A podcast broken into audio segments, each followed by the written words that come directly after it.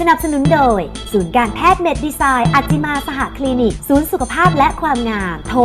02 954 9440ถึง1 089 900 6100 กลับมาคุยกันต่อคุณหมอค่ะค่ะเรื่องของแผลในผู้สูงอายุคราวนี้ได้เวลาแล้วค่ะ ที่เราจะต้องมาดูแลว่า ถ้าผู้สูงอายุที่บ้านเราเกิดเป็นแผลขึ้นมา เราควรจะมีวิธีปฏิบัติหรือดูแลเขายังไงบ้าง เอาง่ายๆเลยเราต้องดูแลผิวให้ถูกวิธีอ่าอาบน้ำอุ่นค่ะ ไม่ควรจะเป็นอุ่นตัวที่ยิ่งเอาไขมันค่ะหรือว่าตัวความชุ่มชื้นออกจากผิว แล้วก็ควรที่จะทาครีมบำรุงผิวให้เหมาะสมกับสภาพผิวของตัวเองนะควรจะทาหลังจากอาบน้ำทันที มันก็จะทำให้มีการซึมเข้าไปดูดซึมเข้าไปได้ดีขึ้นนะควรจะเลือกให้เหมาะกับสภาพผิวนะคะ อย่างเช่นก็จะมีตัวที่เคลือบที่ผิวเพื่อจะป้องกันไม่ให้น้ำออกเราอาจจะต้องอ่านนิดนึงว่าเป็นอะไรส่วนประกอบอะไร ส่วนใหญ่พวกนี้ก็จะเป็นกลุ่ม lanolin petrolatum jelly หรือ mineral oil อืมนะซึ่งกลุ่มพวกนี้ก็จะทำหน้าที่คล้ายกับเป็นเกราะ นะไม่ให้น้ำมันระเหยออกนะค่ะแล้วก็อีกตัวหนึ่งก็อาจจะใช้ตัวมอยส์เจอไรเซอร์ที่ดูด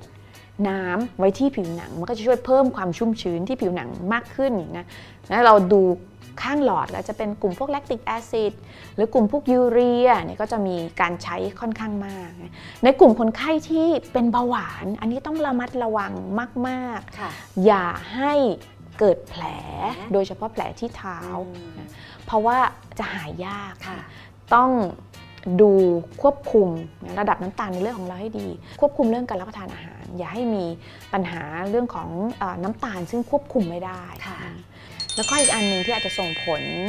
ทำให้แผลหายช้าก็คือเรื่องของการสูบบุหรี่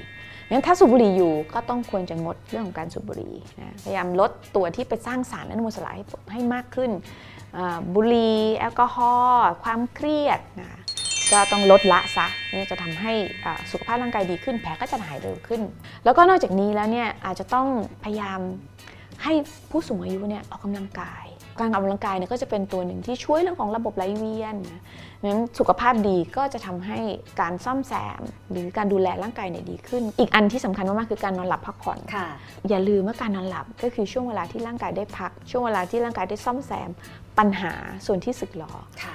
มันก็จะเป็นตัวที่ช่วยในการซ่อมแซมแผลให้เราได้อ่าโอ้โห วันนี้ความรู้อัดแน่นมาก ๆ เลยนะคะค่ะอย่างที่เราทราบกันว่าผู้สูงวัยเป็นกลุ่มคนที่จะต้องได้รับการดูแลเอาใจใส่เป็นพิเศใช่ษเมื่อไหร่ก็ตามที่ผิวอ่อนแอลงก็จะเกิดแผลได้ง่าย เพราะฉะนั้นก็ต้องดูแลป้องกันไว้ แต่ถ้าเกิดเป็นแผลเมื่อไหร่ พาไปพบแพทย์เพื่อทำวิธีรักษาที่ถูกต้องค่ะจะได้ไม่กลายเป็นแผลที่ลุกลามหรือว่าเรื้อรังเป็นโรคใหญ่โตไปนะคะค่ะอะฝากไปดูแลผู้สูงวัยที่บ้านกันทุกๆคนด้วยนะคะคุณผู้ชมค่ะวันนี้หมดเวลาแล้วค่ะ ใครที่อยากจะติดตามรายการย้อนหลังสามารถ subscribe ใน YouTube Channel ของพวกเรากันได้นะคะเซิร์ชชื่อรายการคุยกับหมออาจิมา